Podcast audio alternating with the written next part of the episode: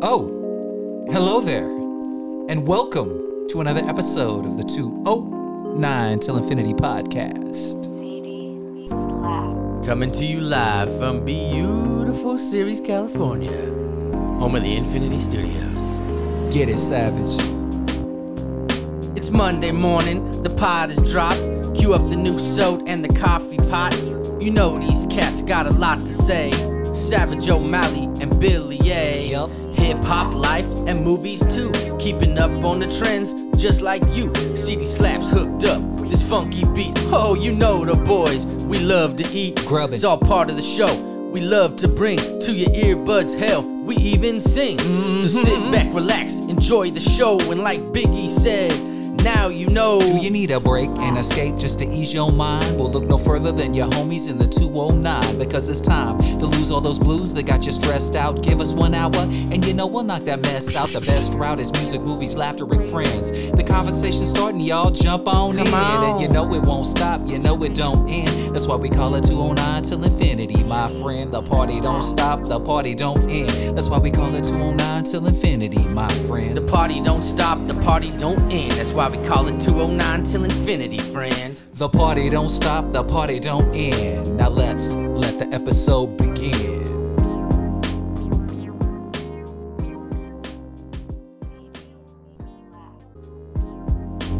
What up, what up, what up, and welcome to another episode of the 209 till infinity podcast. As always, if you don't know by now, you better ask somebody.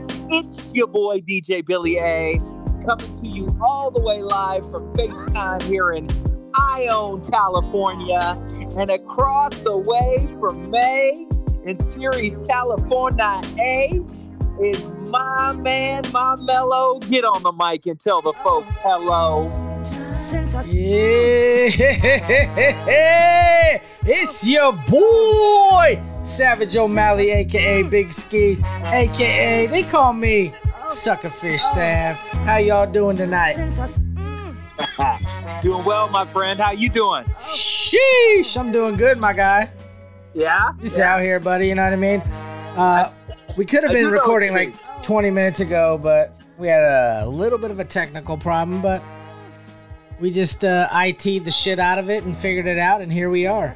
That's right. We're back up in this biatch, if you know what I'm saying, and I think you do. I do. I don't know if the listeners do. Mercy's looking at me like she's a little confused, but biatch is a negative term, Mercy. It's not a good thing. No. Like, he's not calling you that. No. Oh, no. Not at all. Then we'd have to throw hands. That's right. No, I'm just referring to the situation. In general, not you, Big Merce. We're back up in this biatch, recording a podcast. As Charles Barkley once said, biatch. Did Charles Barkley say that? I don't know. Sibo said, he said, fuck Charles Barkley, biatch. Yeah, Sibo did say that. That's a Perco's remix.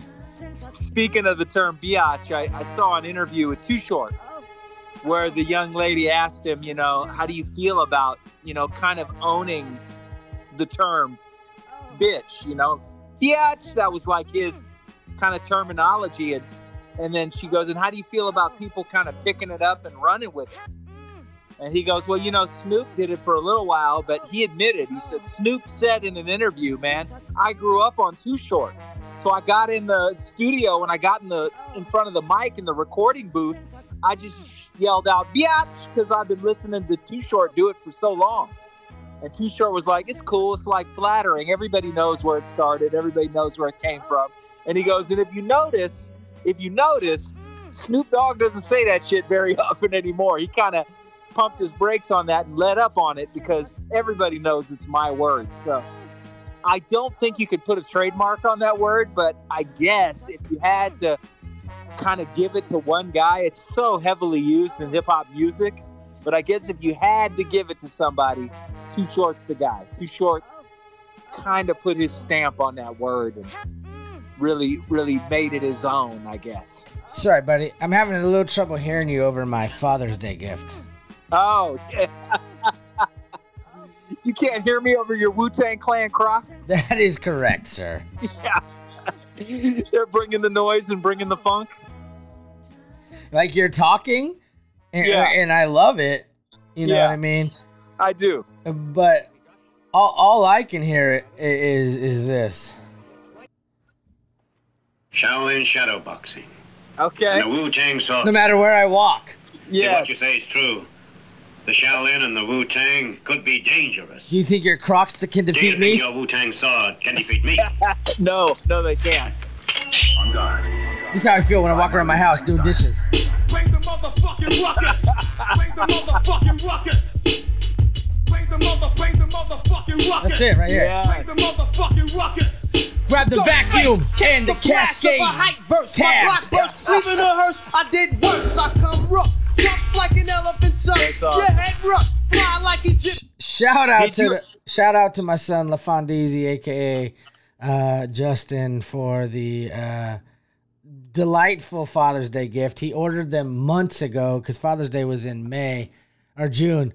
But he ordered them in May. They didn't show up. They were delayed. They didn't show up. They said they lost shipment, blah, blah, blah. I literally walked in the house today, July 30th, and he's like, guess what came today? And I was like, no way. They were that hot of a ticket that they got that back order. No, they weren't back. They just, the shipment was missing. Oh, it just went missing. Okay. Did you ever think in a million years you were listening to that album in 1990, whatever? I think it was 92.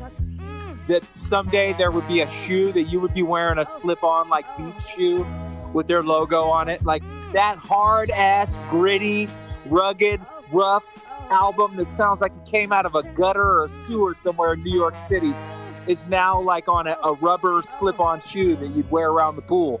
Their logo is on basically a slip-on flip-flop. I wouldn't have bet money that shit would have happened back in 92. Crazy, man. Crazy where things go and how things change. Well, back in 1992 or 93 or whatever it was, I don't think Crocs were a thing, so. No, they weren't a thing. But if you'd have told me, hey, you know that album, that Wu-Tang Clan album, the guys that talk about, you know, it's the blast of a hype verse. You know, that ruddy, gritty, rugged, rough shit that they're going to make shoes, like they're going to make slip-on, like flip-flop type style shoes. I'd have been like, get the hell out of here. There's no way in hell that the same guys who say Wu-Tang Clan ain't nothing to fuck with are gonna make basically slippers. I wouldn't have guessed it in a million years, man. But that's where we're at now, man. It ain't about the music. It's about the merch. The merch game. And Wu-Tang's merch game is strong. That logo has made them more money than any music ever will. That logo on t-shirts, hats, shoes, you name it, lunchboxes, backpacks, stickers, has probably made those men millions of dollars since 1990, whatever. And it's crazy to think that they bought that logo for $100 off. DJ Mathematics was the one who designed that logo. Paid $100 for it. He doesn't get any residuals for any of it. They bought it outright from him. He just gets the pleasure of knowing he drew it. They don't pay him down. He's the Wu-Tang Clan DJ, so he makes money in that way. Makes no money off the shirts, hats, clothing, none of it, dude. And that shit's insanely huge. Like, so basically what you're telling me is essentially how Yelling Pelican would be if we were uber famous. We bought it for $100. The 209 Till Infinity logo is worldwide. And there's nothing he could really do about it. Correct. Yeah, if we were to blow and start making bazillions for t-shirts, like if we started making 100,000 a year off t-shirts and hoodies with that logo on it, basically he'd be like, wow, cool, man, that's my logo. I would like to think that you and I are nice enough guys, especially being that July 30th is International Friendship Day. I would like to think that we're friendly and nice enough drop. Yeah, you like that? I'd like to think we were nice enough that we would go, hey, you know what, Yelling Pelican? You did beautiful work, man. We're going to throw a chunk of change your way. I'd like to think we would do that, but, you know, stranger things have happened. A chunk of change for sure. 60, 75 cents at least. At least. It's a beautiful logo. But, yeah, man, it's crazy to think that logo has taken those guys so far. Like, the money they've made off that logo. When I'm walking in Walmart, and I see some like 14, 15-year-old kid with a Wu-Tang t-shirt, there is a good chance they couldn't even rattle you off a Wu-Tang Clan song. But that logo's just so fucking cool, man. That's really what it boils down to. I watched a video the other day where a guy was at a theme park, and he just waited for people to walk by with music t-shirts on. And he's like, real quick, what's your favorite song by these guys? And they'd be like, I don't know. Who's your favorite member of the group? I don't know. 99% of the people wearing the shirts, like whether it was Journey or Wu-Tang or, you know, Metallica or Nirvana, couldn't do it. They could not rattle that shit off. It's just strictly because of the look. They like the way it looked. It's a fashion thing now. So it's hip to wear the throwback group t-shirt, whether you like their music or not. It just looks cool. Like I think my son Max has a Rolling Stones shirt.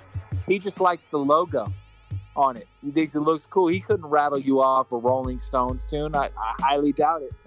That's just where we're at right now. But yeah, it's kind of crazy, man. It's crazy that you your Crocs made me think, holy shit, man, the Wu-Tang have come so far. They're like businessmen now. Like, they're fashion icons, you know? Right. You there? Did I lose you? No, I'm here, my guy. Oh, okay. You're going hard on the deep, like the similarities between like 40 years later, people wearing Rolling Stone shirts, and now like the essential, the equivalent of that is kind of people wearing Wu-Tang Clan shirts now. Oh, 100%, dude. And it's still like the Rolling... There's kids now rocking Nirvana shirts, Rolling Stone shirts. You go to any like Walmart or Target, and they've got that section. I'm sure you've seen it, the section where it's like all the music shirts, whether it's Sublime or the Rolling Stones or like I said, Nirvana, Journey, Def Leppard. It's just hot right now. It's hip right now. What's old is new. Retro's in, baby, and it cracks me up when I see some kid rocking the shirt, and I'm like, man, you don't fucking know what's up. You have no clue. Take that Biggie shirt off. You know, if you can rap me a Biggie lyric, I'll let you keep the shirt on. You know what I'm saying? Like, but it is what it is. That's what kids do, man. And it's all good, but it's crazy to think about how far it's come. Like, a logo can supersede anything else the group has done. Like, I would go as far to say that the logo for the Wu-Tang Clan is more famous than the actual group themselves. I not to you and I, but just as the public in general, it's the same thing. Hieroglyphics, they're like a total underground hip-hop crew. But that logo with the circle and the two dots for the eyes and the line for the mouth is like known. You just see it and you know it. If you don't know it's Hieroglyphics, when you see that logo, you'll recognize it. You go, oh shit, I've seen that logo with the line and the circle and the three dots for the eyes and the nose. Like, it's so simple, and yet it's fucking genius. And that one was designed by Del the Funky Homo Sapien, so he's getting to reap the rewards of his own, you know, logo, because he gets money off the sweatshirts.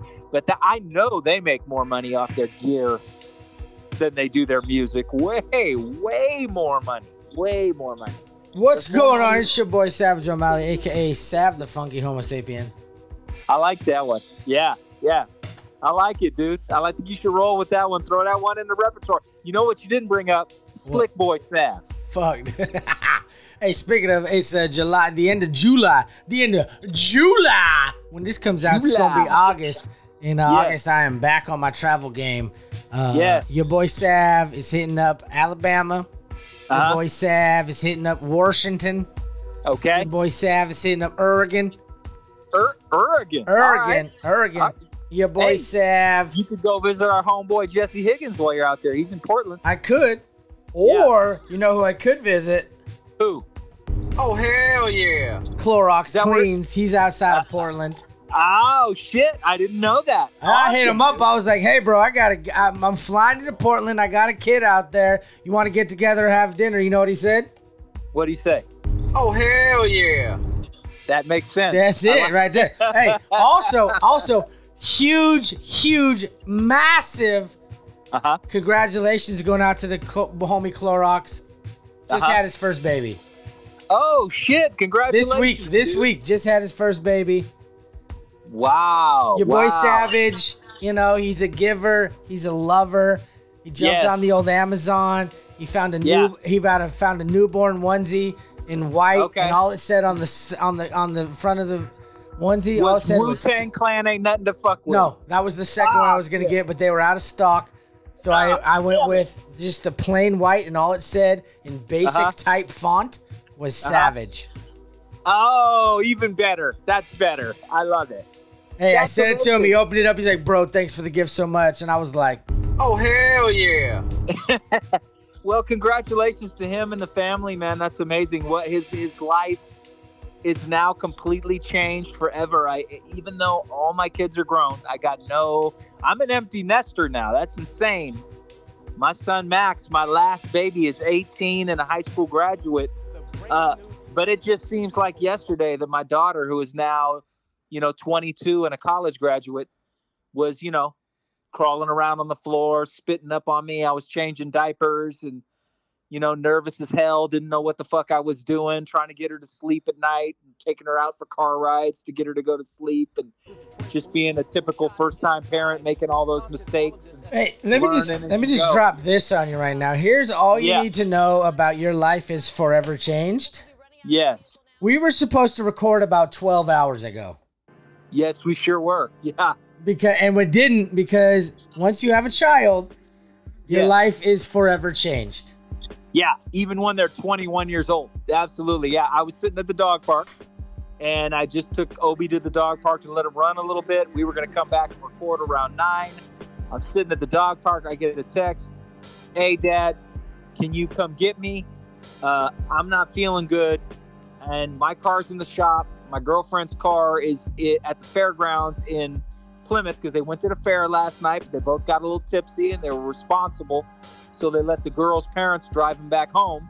So the car's in Plymouth, he's in Jackson, he's not feeling good, he needs me to pick him up, take him to his car, and drop him off. So I picked him up in Jackson and then dropped him off in Plymouth with his car, so that he could go take his car back to his girlfriend's house, take his girlfriend to work, and then go to the doctor and get checked out.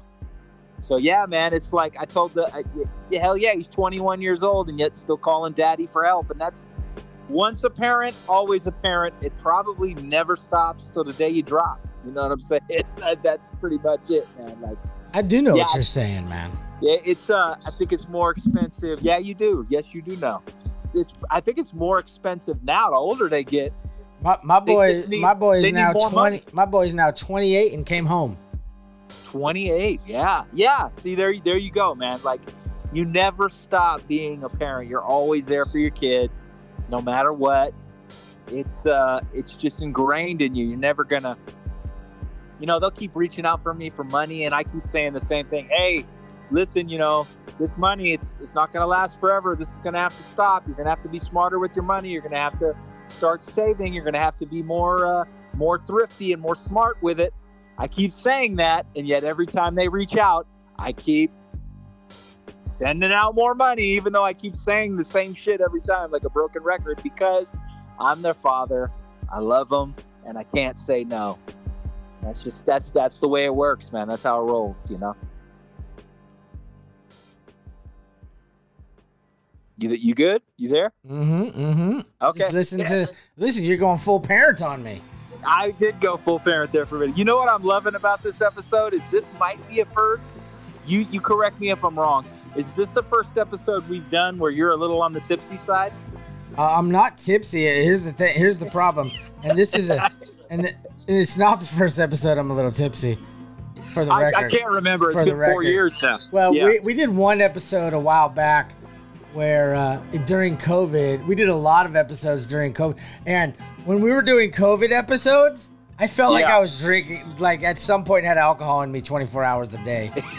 That was COVID in general, yeah. I was like, hey, good morning. Welcome to the 209 Till Infinity Podcast. Just cracked open my first truly.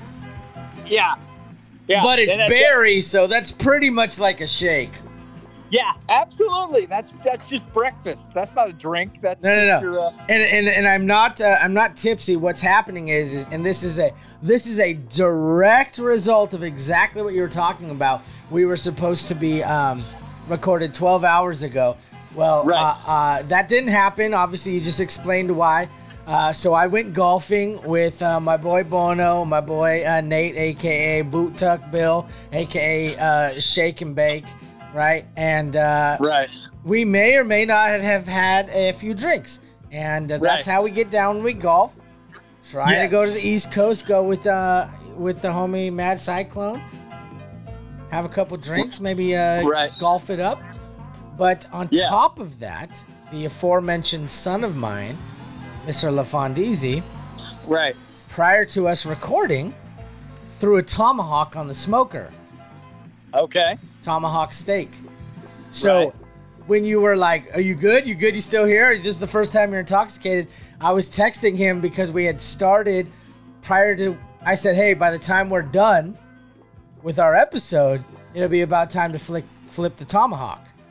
Right. But then we got delayed by about a half an hour because we were having memory card issues. Yes. So now we're about 20, 30 minutes into the episode, and I'm like, fuck, I forgot about the tomahawk. So I was doing two things at once. It's now almost 10 o'clock, and you haven't had dinner yet? Well, here's the thing is that, yes, but he had this in the fridge, and he wanted to cook it today. And then we got delayed. Things happened, right? So he's like, I'm going to throw it on there today. And then we'll eat it tomorrow. So I didn't want him to forget about it because technically we should have been done around now, but we were 30 minutes behind because of the old memory card issue. So it's not that I'm intoxicated and not paying attention. I'm trying to do three things at once.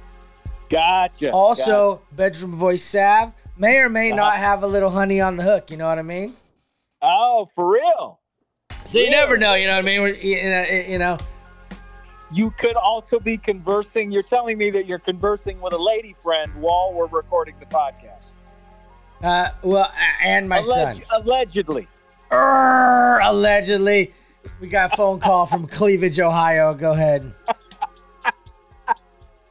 Cleavage, Ohio. Nice. I like that. Colin, you're on the air. And it's a shout out to the homie Caramel the Caramel Camel, a.k.a. Don Yagalioni. Tony Yagi. That's an old school fake Jim Rome throwback. Yeah. We got Monica on the phone from Cleavage, Ohio. Go ahead. Yeah. You've got the vine. That's a good Rome impersonation. That's very good. I like it. God damn it, Bill. That's a good impersonation too. Yeah. Absolutely, man. So speaking of impersonations, yeah, go ahead. We had like two posts that did really good traction. The Joker post and then the one right after. You do a killer Joker impersonation, absolutely. And, hey, my Joker's much better in the morning, just for the record. When you got a little bit more of a husk to your voice, a little bit grittier in it. Yeah, introduce a little anarchy, upset the natural order, and everything becomes chaos. That's right. What was the post after the Joker one? Oh, the Adam Sandler. Correct. The top five. God, I can't think. Hustle being a top five Adam Sandler movie, easily a top five. Yeah. Speaking of that, I'm glad you brought that up. Nice segue, my friend. Shout out to my dad. How much does a segue? Yeah, that's right. Hey-o. The ultimate classic dad joke right there. You gotta love that shit. You gotta love it. You gotta love that.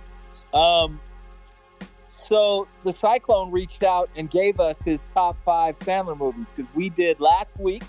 We reviewed Adam Sandler's straight to Netflix basketball drama, Hustle. And you and I both loved it, raved about it. I said, when I watched it first, I said it's easily a top five Sandler movie. You said number one, right? Correct? Am I right there? Correct. You put that as your favorite Sandler movie of all time, number one in your top five. But the Cyclone gave us his list, and he said he loved Hustle, but he couldn't put it number one just because there's other ones that he goes back to more often, like And I agree with him there. As much as I love Hustle, there's so many Adam Sandler movies that are just like embedded into the fabric of my life and that I quote and I think about and I've watched for years and years and years, that it's too soon to put Hustle at number one for me. For me, it's definitely, like I said, it's top five. But right now, just because it's only been out since June, for me, it's at five. I put that one at five only because it's so new. I mean, it came out in June, and it's already, for me, number five. Now, we could circle back to this in a couple of years from now after I've watched it a couple more times, and I could have a totally different placing for it. But right now, I'd put it at five. For me, it's Hustle at number five, if I'm going to give my top five Sandler list. For me, it's Hustle at five. I've got Happy Gilmore at four. I put at number three, I put one that I don't think gets enough credit, The Longest Yard. I love when Adam Sandler does a sports movie. I love The Longest Yard. So I got The Longest Yard at three. I've got The Wedding Singer at two, and I put 50 First Dates at number one. There's something about Sandler's chemistry with Drew Barrymore, and I just really like that idea of someone who wakes up and relives the same day over and over and over again, and what it would be like for a person like that to fall in love, how that works. That always kind of fascinated me. So the chemistry's great. Plus, I thought it was funny. The soundtrack is amazing to that movie. Loved it. Loved that. So that's my top five Sandler flicks.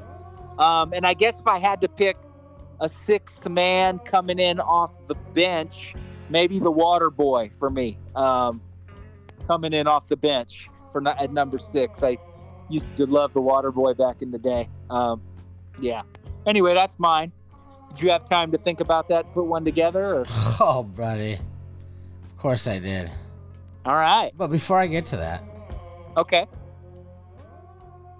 I have a little something from a little fella. He's not a little fella. That sounds very demeaning. That's not what I meant. Okay. Woody Country. All right. AKA the Benjineer. I like it. Hit me up. What's old Woody got to say? With his top five Sandler movies. Oh, Coming in at number five. Okay. Are you ready? I am. Murder Mystery. Ah, that's one of Sandler's better Netflix movies. Number four. Sure. Okay. Eight Crazy Nights. Oh, you know what's funny? I've never seen that. Never seen it. Number three, 50 First Dates. Yes, classic. Number two, Happy Gilmore. All right. And his number one Adam Sandler movie of all time? Hustle. Nice. So that's Woody Country. He came in. He's agreeing with Savage, putting it at number one. Now let me scroll back. I think did the Mad Cyclone text us on the group chat? I believe yes. It's in the text, regular text, not Messenger. So hard. I got so many things. Here we go. The Mad Cyclone. First of all, shout out to the Mad Cyclone. Ask me why, Bill. Why is that? Why are we shouting out the Mad Cyclone? Well, because he's amazing. Yeah, well, yeah, absolutely. I agree with that. In addition, the Mad Cyclone from Modesto, California, he is my kin. Yes. But on top of being my cousin, he's like a brother to me. I love that guy. Right. He went to Iowa State, just like his papa. Right. And Iowa State just signed one of the top 10 basketball prospects for the class of 2023. They signed Omaha Bilieu.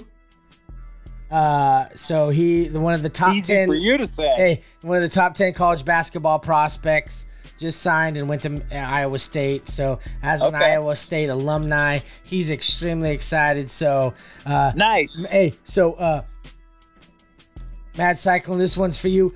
Omaha! Because Omaha Billy is going there. Good for him. Good for him. Mercy's pumped up. Everybody's having a good time. Yes. I mean, that's what we do on a Saturday night. That's right. We've got, we have Mad Cyclone's top 5 Adam Sandler movies. Number 5. Hey, can I just say before you get into that? Yeah, say it all. Say it up. The terminology "flip the tomahawk" is amazing. I would never know you were talking about a steak when you said you got to flip the tomahawk. That sounds like some military term for launching a missile and going to war. I just love that. Oh, I thought it was a racially offensive. 209 Till Infinity has been canceled. They said flip the tomahawk. Yeah, could be a problem. If everyone at Jackson Rancheria is upset with them. That's right. That's right. He said flip the tomahawk and we're not having it. That's right. Yep. Done. Wrong. No more all-you-can-eat crab buffet for you, Savage. That's right. You've been banned. The Mad Cyclone. Whoa, yeah, I'm fired up too, Merce. I love it. Number 5 for the Mad Cyclone. Are you ready? I am. The Water Boy. Okay. Number 4. Uh-huh. Happy Gilmore. Okay, nice. Number 3. And a new introduction to the Sandler flicks, as far as the lists are concerned, Blended. Yeah. With Jennifer Aniston. No, Blended is the one with him and Drew Barrymore where they go to Africa. Is it? Just go Jennifer with it. Aniston, Drew Barrymore, they're the same. Now, just go with it with Jennifer Aniston. I might switch my, now that you've mentioned that, I might switch my number 6 from Waterboy to that one. Is that Adam Sandler? And then is Charlie Day in that? I don't remember. Didn't Charlie Day do a movie with Jennifer Aniston? He might have. You're thinking of Horrible Bosses. Yeah. As soon as you said that, as soon as I said it, I heard it out loud. Just go with it is the one where Adam Sandler pretends to be married to Jennifer Aniston because he tells this girl he's dating that he's divorced and that he has kids. He makes up this elaborate lie so she doesn't get mad at him. So then Jennifer Aniston pretends to be his wife and the ex-wife, and they go on a trip to Hawaii together, and it's, you know, and then somebody tells a lie and the lie just keeps snowballing and getting worse. That's actually a really good movie. I might swap that to my number 6. But I digress. Let's continue with the list. My classic Bill off the bench. Yeah. Yes. Number 2 for the Mad Cyclone, Hustle. Got you. And number 1, Billy Madison. Okay. He said, gonna be hard for me to displace what got him there, and I would watch Billy more times than Hustle. Hustle is a better movie, but I go back to Billy. Right, that makes sense. Billy Madison is another one. That didn't make my list. I am actually surprised to not hear any 50 First Dates or The Wedding Singer, but he put Blended. Because to me, just for me, not to disrespect his list, but Blended is like a generic 50 First Dates or Wedding Singer to me. Like they were trying to recapture the chemistry one more time, and it just wasn't quite the same for me. Now, clearly he loved it. But for me, the chemistry between Drew and Adam was not the same in Blended as it was in 50 First Dates. And in... which goes back to kind of my point, which we talked about before. Yeah. Outside of Hustle and Uncut Gems, which I've never seen, but just the Sandler... what'd you call it? The formula is kind of all the same. Yeah, he definitely locks in to he has a style for sure when he likes to use the same directors, the same actors, and the same type of humor. Absolutely. So yeah, there's definitely a feel. There's even to the point where the same joke keeps popping up in movies. Like, you can do it, pops up in every Adam Sandler movie almost. And then, they repeat. There's a lot of jokes from 50 First Dates and The Wedding Singer that they bring back up and Blended just for the simple fact that it's Adam Sandler and Drew Barrymore doing it one more time. But, he's definitely got a formula that he follows and that has worked for him. I mean, he's made billions of dollars in box office. Correct. Even the shitty ones that I don't like made a lot of money. You know, and there's a lot of them. So, Bill. Yeah. Are you at this juncture trying to make a change to your top five now? That's a great question. It'd be more, it wouldn't be as much my top five as it would be which movie am I bringing in off the bench? Okay, so the bench mob. Yeah, my sixth man. Your Bobby Jackson, your Scott Pollard. Correct, because I had your Tony Delks. Yes, sir. I had I put the Water Boy. In case you're wondering where we're from, just look up those names and you'll be able to know. That's right. That's right. The Big Nasty, Corliss Williamson, another bench mob pioneer there. But yeah, man, I don't know. I really like the Water Boy, but when you mentioned the one with Jennifer Aniston, Just Go With It, that is a funny ass movie. I might swap that out as number six. That's a great one. But anyway, man, I'm curious to hear Savage's top five Sandlers. Like Adam Sandler? And if you got a Bobby Jackson coming off the bench, I'd be curious to hear that as well. It's hard, man, because there's so many movies, right? Oh, he's been at it since we were kids, like pretty much. Like, yeah. Absolutely. USC? The USC, interesting pick. Trojan? That's right. A couple weeks ago, we were talking about Sandler. When he was on Saturday Night Live, we were definitely in high school when he first kicked it off. He's our age. He's a little bit older than us, in his early 50s, but we kind of like grew up with that dude. Like, it's a weird thing I'm starting to realize as I get older that a lot of these people that I respect and admire really aren't that much older than me. And in some cases, some of them are younger than I am now. It's a trip when, like, I love Locksmith. He's my favorite MC. He's like 36 years old, much younger than I am. So it's kind of a trip. But yeah, we kind of grew up with Sandler.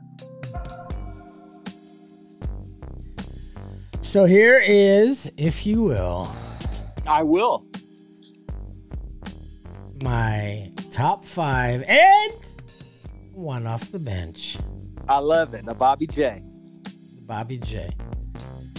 And the one off of the bench, number six.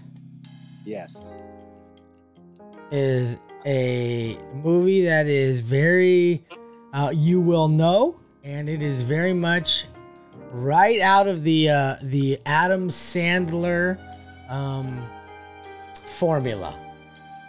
Okay. But I enjoy it. I quote it often, and that is Mr. Deeds. Mr. Deeds. Now, the reason I love that movie is actually not even because of Adam Sandler's, because of John Turturro. Yeah, he's the butler. Hey, Bill. Yes. Very, very sneaky. Sneaky, sir. That's right. Sir. Yeah. Yeah, absolutely. Yeah, he is good in that. Number five in the Savage Adam Sandler list, Anger Management with Jack Nicholson. Forgot about that one. Yeah. Number four. On the Savage list, Big Daddy. Ah, okay. Gotcha. As if you know anything about me, I'm a sucker for kids, and that just played to my weaknesses. I'm a huge fan of that. Who you rooting for, buddy? The goddamn Jets. Mm-hmm. That's number Scuba four. Steve. That's right. Number three on the Savage's Adam Sandler list is The Water Boy. Number three, The Water Boy. It's a perfect combination of comedy and football and everything Adam Sandler. It's right out of the Adam Sandler, the popping it out. Like, just like you said, very similar type script, Very similar type people. It's his crew. It's the same kind of people. It's got a football twist on it, and I really enjoyed it. It's a funny movie. You add in a little bit of Henry Winkler over here, right? You add a little bit of the girl. What's her name? I'm blanking out on her name. His mama. Oh yeah, that's she's really famous too, and I'm blanking out as well. Kathy Bates, absolutely. A little Henry Winkler, a little Kathy Bates, and it's just quality stuff. Number two for me is The Wedding Singer. It's just a classic movie. It's my favorite Adam Sandler comedy. I know I'm going to get a lot of heck because Billy Madison's not on my list. I want Billy. Wasn't on mine either. Billy, I love Billy Madison. Chris Farley's in it. It's a great movie. But I really enjoy Wedding Singer is more entertaining to me. It has more rewatchability for me. It's the only movie where they managed to somehow work in Adam Sandler's talent as a musician into a movie. Like, I always found it interesting because Adam Sandler really is a good guitar player and a singer, and they never found another way to work that into a movie where he was like a musician or a rock star, or not that I can remember anyway. So that's why I love The Wedding Singer so much, is because he's in a band trying to make it, and just chasing his dreams, and at the same time being broke and struggling and living in his sister's basement and falling in love, all that stuff, the chemistry. You're right. In addition, one of my favorite cameos in the history of movies is John Lovitz in this movie. Yes, it's the wedding band. Yeah. He's losing his mind and I'm reaping the benefits. Mm-hmm. You just made me realize I'm hiring a DJ. Well, good luck finding a DJ with moves like this. Yeah, Cleese, so good. It's so good.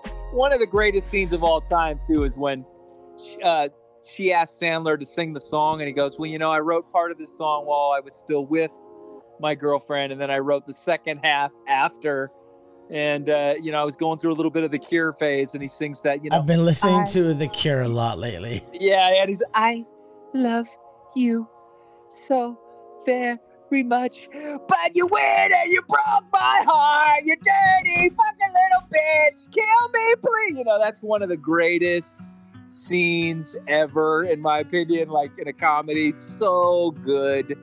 That movie's so good. I don't disagree with you at all. That 50 First Dates and that one, for me, I could easily swap and put The Wedding Singer at 1 and 50 First Dates at 2. That was a tough one. That was my toughest decision, what was 1 and what was 2, because I flip-flop on those two quite a bit. I watch one as much as I watch the other. It's the number one movie for me, this is not going to be a surprise, is Hustle.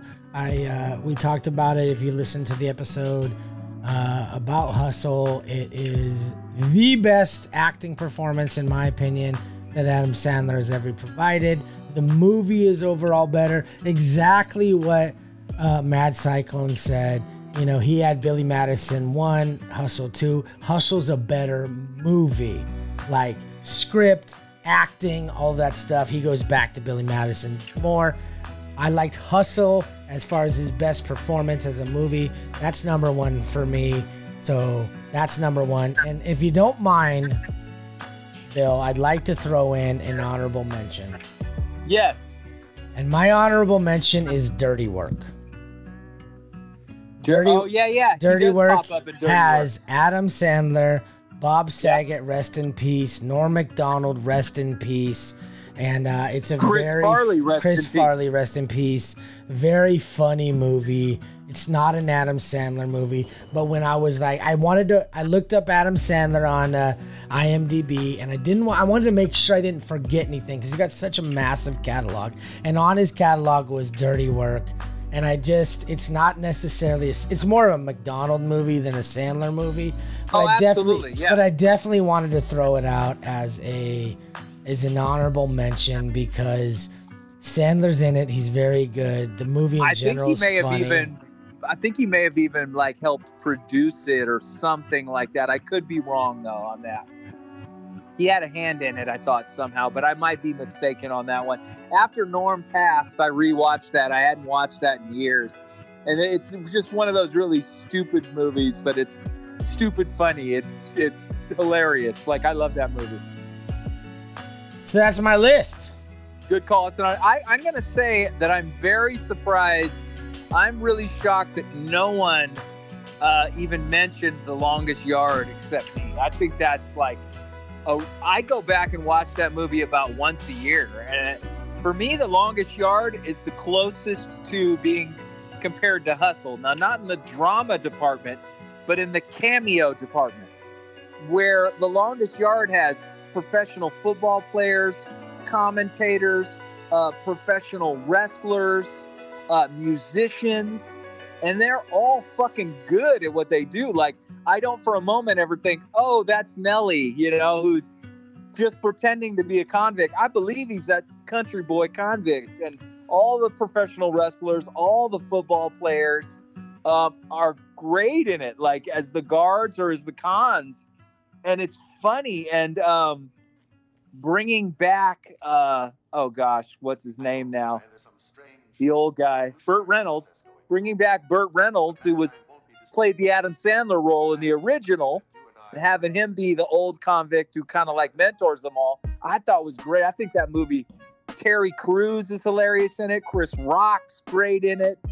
It's an awesome movie, and there is some dramatic scenes because Chris Rock dies, his character dies, and there's dramatic scenes between Sandler and the prison guard. Remember the moment when Sandler wins the game and he goes for the game ball? And the prison guard's going to shoot him because he thinks he's running away. Right. And the guy's like, shoot him, Sergeant, shoot him. And there's this tense moment where he's going, crew, crew, crew.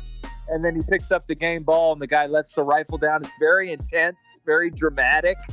I love that movie. I can't believe it wasn't mentioned by anybody else. I'm shocked. That's probably out of everything. That's the one that I'm most surprised about. You know, the number one movie that I'm surprised that nobody brought up, and I'm okay with it, but I'm very surprised that it didn't come up. Which one? Grown Ups. Yeah, I wasn't a big fan. I actually recently rewatched the first one and enjoyed it a little bit more. Hadn't seen it in years. I remember I just was sitting around and I couldn't figure out anything to watch. So now, fuck it, I'll put this on. And I actually did enjoy it a lot more on a second viewing. Yeah, not one of my favorites. I was glad nobody mentioned Little Nicky. That movie's horrific. So terrible. Zohan. I'm glad you didn't say this right now, because this is... and the problem with this is I didn't put it on my list because it's not really... I mean, it's an Adam Sandler movie, but it's not. Right. And that is I Now Pronounce You Chuck and Larry. I think that movie is hilarious. I enjoy it very much. But it's more of a Kevin James movie to me than an Adam Sandler movie.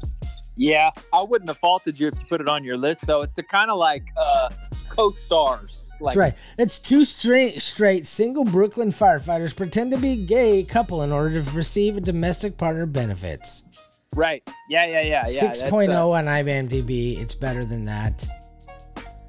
Yeah, I own it. I think we talked about that. We mentioned that HD in another DVD. Yeah, you have it on the HD. That's right. Yeah, I've got it on. I have Blu-ray no idea if my HD DVD player even turns on anymore. Yeah, I remember I sent you that video. I was at the Goodwill looking at records, and somebody just emptied out their entire HD DVD.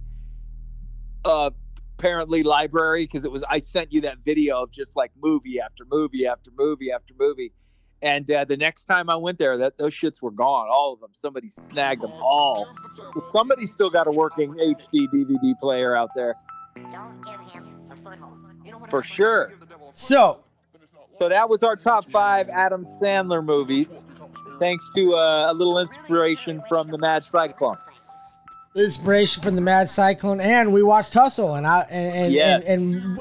gonna be honest, I feel like we inspired that because we were talking about, look, dude, Hustle is one of the best Adam Sandler movies ever. You're like, it's in my top five. I immediately was like, this is probably the best Adam Sandler movie I've ever seen.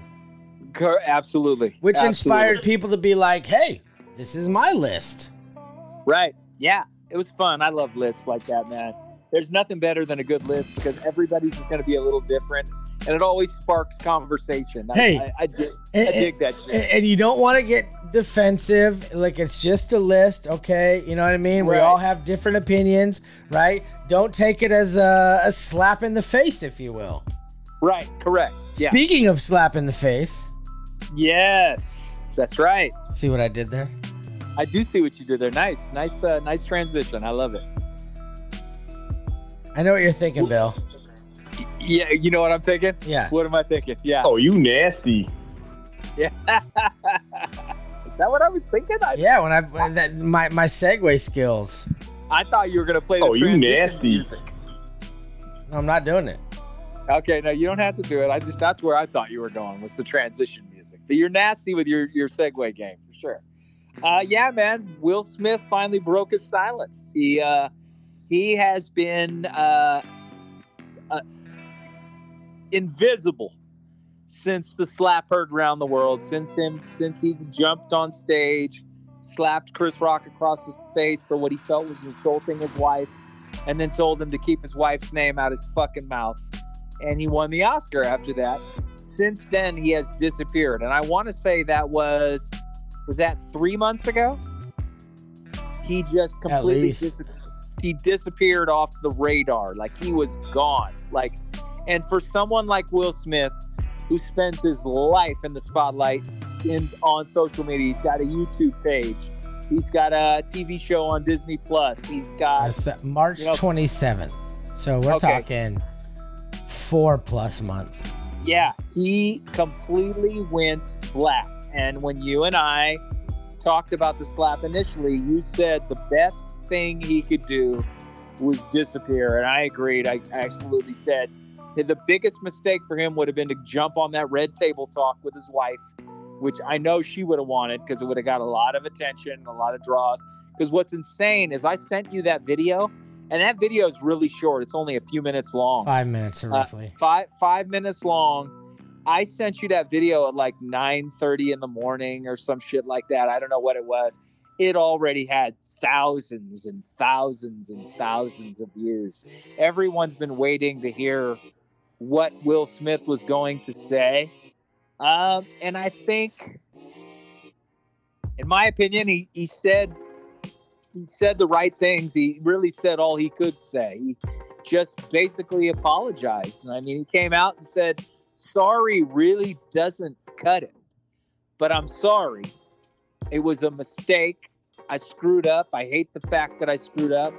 But he, basically, I'm sorry to Chris. I'm sorry to Chris's mother, because I know that shook her to the core. Chris's brother, Tony, he said I was tight with Tony.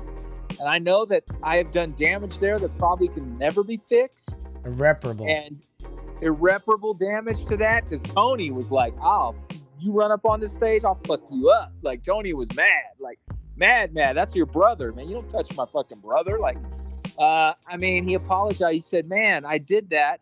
And then Questlove won his first Oscar for a documentary he created about music. And I kind of stole his thunder. Like, no one was paying attention. He's like, I'm sorry to all the families that had something to do with my movie, the other movies, Chris's family. Basically, he just said, I fucked up. I'm sorry, but sorry doesn't really cut it. And basically only time's going to fix this. And he did say that Chris said, I'm not willing to talk to you right now. I'll reach out when I'm ready.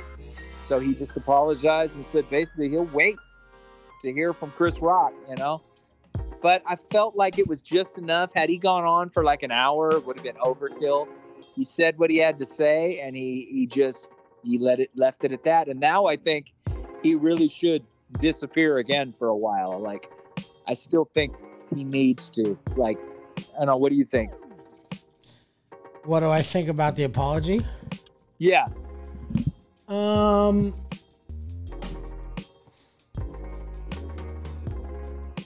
You sent it to me. It was maybe middle to end of the week when he dropped it. I think it was Wednesday or Thursday. Yeah, like you said, like by the time he had dropped it, it had been out for like maybe an hour and it already had like almost 1 million views. Yeah. It's crazy. My feeling about it is this. I understand if you are that type of person that has a, you know, like you're an icon on some level because of your being famous. Oh, for sure he is. Absolutely. But me personally, like I Will Smith has continued to just drop the ball for me since this has happened. I don't feel like I feel like don't do this. You don't like if he wanted to apologize to the fans, that would have been one thing. But like, don't bring up the Chris thing. Don't bring up the Tony Rock thing. Don't bring up that stuff in public. Because this is just, to me, it's an attention thing. And I think that I just didn't like it. I felt like you keep those things in house. Like if I screw up, I'm not going to apologize on air to Bill. I'm going to apologize in person or on a message. I'm not going to do it. Be like, hey man, I just really want to apologize to Bill on the show. You know what I mean? Like that's not something that I feel like it should be. If Chris isn't ready to hear from you, don't talk about it on fucking YouTube.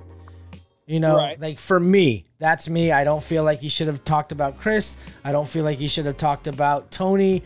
I feel like if you wanted to apologize to the fans and the question about one of the questions was like, what do you say to people who looked up to you as a role model? Fine, answer that question. You want to speak out, you're a famous public figure, that's cool. But I just feel like, especially knowing the fact that he had already reached out to Chris, and Chris was like, yeah, I'm not ready to talk to you, dude.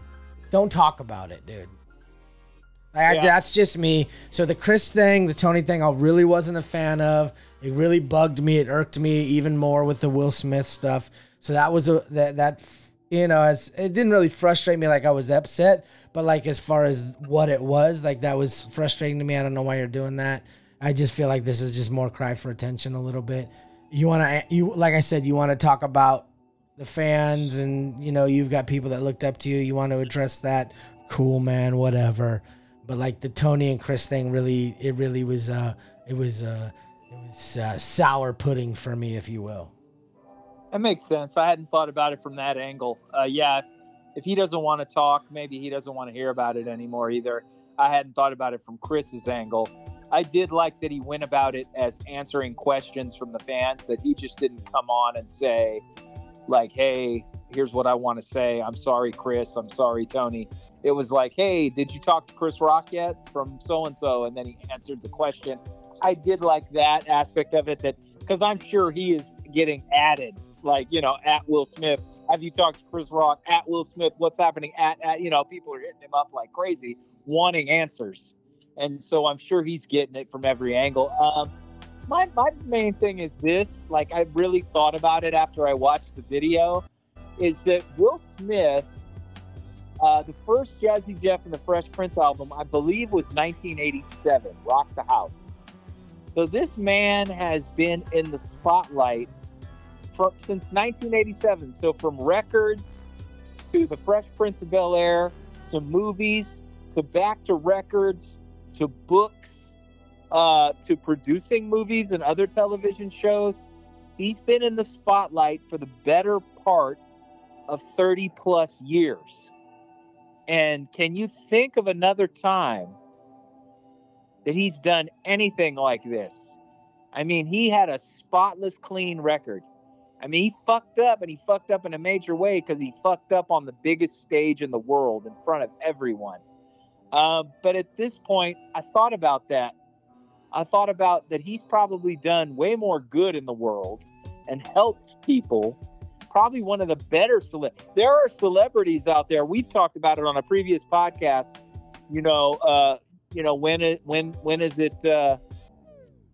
When is it too much, or when do you knock somebody down off their pedestal or whatever? We had an episode where we talked about that. Like, when do you forgive somebody or when do you move on? You know, we talked about Dr. Dre, we talked about Michael Jackson, and we talked about, you know, Dre it's documented. He's a woman beater. Like, there's a lot of artists out there that have done much more horrible things that we still rock with and forgive. It's like, that's what it boils down to is, do you like Will Smith or not? Like his work and what he's done. Like lately, he hasn't had a hit movie in a while that I've really loved, but his body of work, I still roll with. He's been entertaining me since Independence Day, Men in Black, The Pursuit of Happiness, Bad Boys 1, Bad Boys 2. I mean, I really liked King Richard a lot. I felt he deserved the Oscar. So at this point, I'm like, man, one fuck up in 30 plus years. When you got guys, you know, getting DUIs and, you know, getting in bar fights and, you know, going to jail and shit and coming out and making records and getting treated like a hero. Like, and it's almost like because he was so squeaky clean, he's not allowed one fuck up. It's like, if you know what I'm saying? If you fuck up all the time, people expect it, I guess. But when you never fuck up, it's like so shocking that people aren't almost willing to forgive. I don't know. Like, I tried to put him on the same level as like a Tom Hanks. Like, if all of a sudden Tom Hanks jumped up and slapped fucking Russell Crowe across the face for making a joke about his wife, I think people would be like, holy shit, Tom fucking Hanks did that?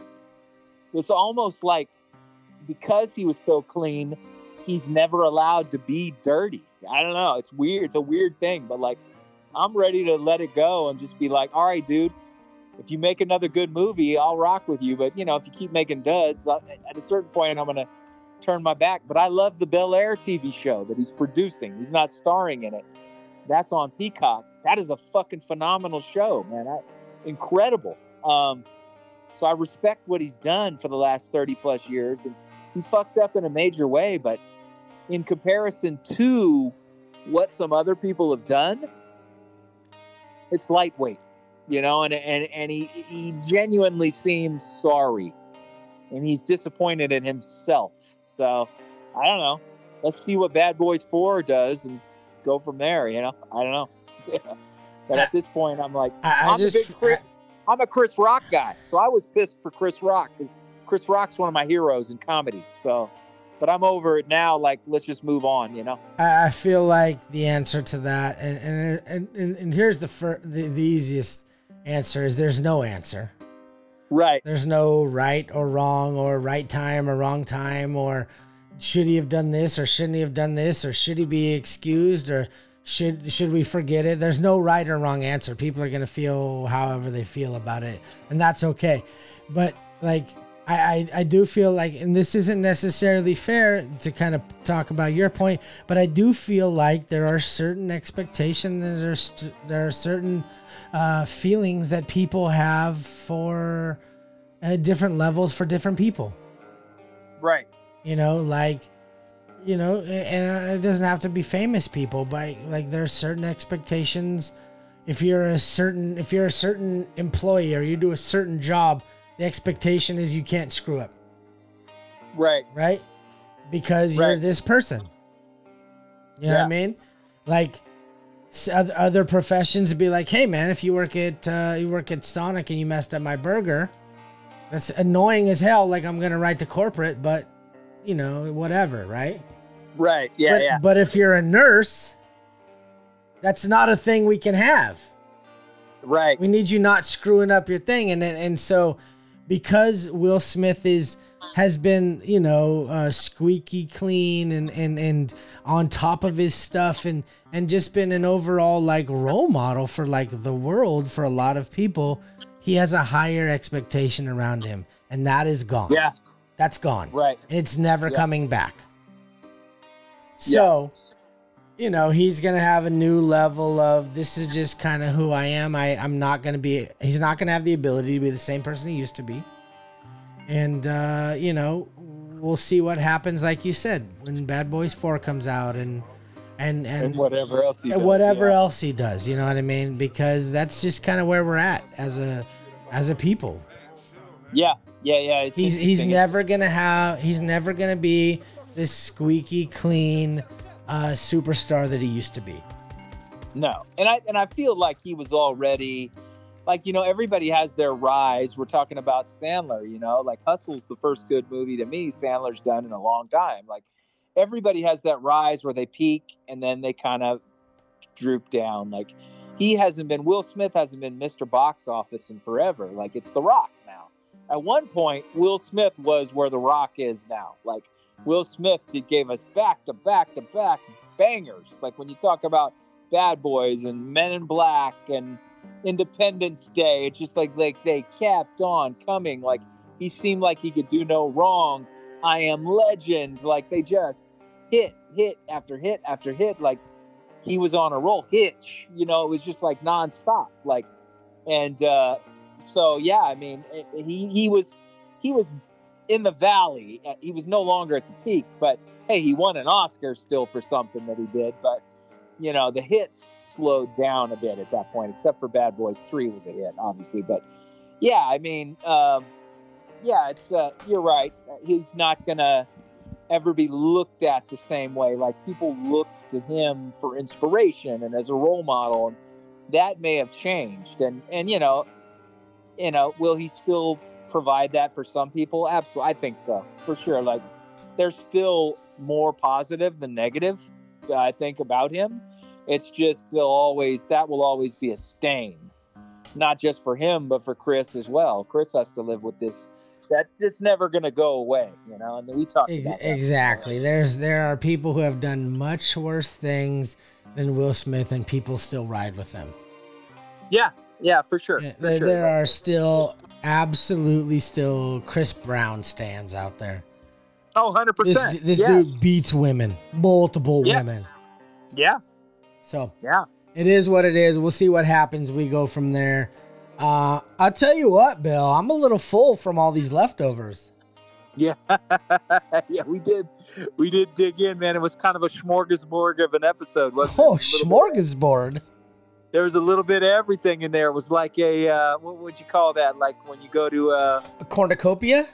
Hometown buffet. You get you get in the buffet line, you get a little bit of everything. Man, I'm going to take some mac and cheese. Give me some of that steak. Let me get some French fries. I'll take a little salmon. We got a little bit of everything for everybody in this episode, boy. I tell you what. Absolutely. Well, that's that. Yeah. Yeah. I don't know where we're at time wise because I'm on the phone, so I can't see. Well, I'll tell you this. We are ready to wrap it up. We've got we covered the Adam Sandler thing. Yes, sir. The Will Smith thing. Yes, we did. We talked about the tomahawk. Tomahawk steak, that's right. And I was going to dig into, so we were going to dig into some follow-up to Thor, Love, and Thunder, but we'll get that next week. Absolutely. All right. Hey, sometimes life happens. It certainly does. And we got to adjust. Yes, we do. Right? Sometimes, 100%. Sometimes you just feel like jumping up and slapping somebody at the Oscars. Yeah, occasionally, yeah. I've never felt that way, but I mean, some people may have.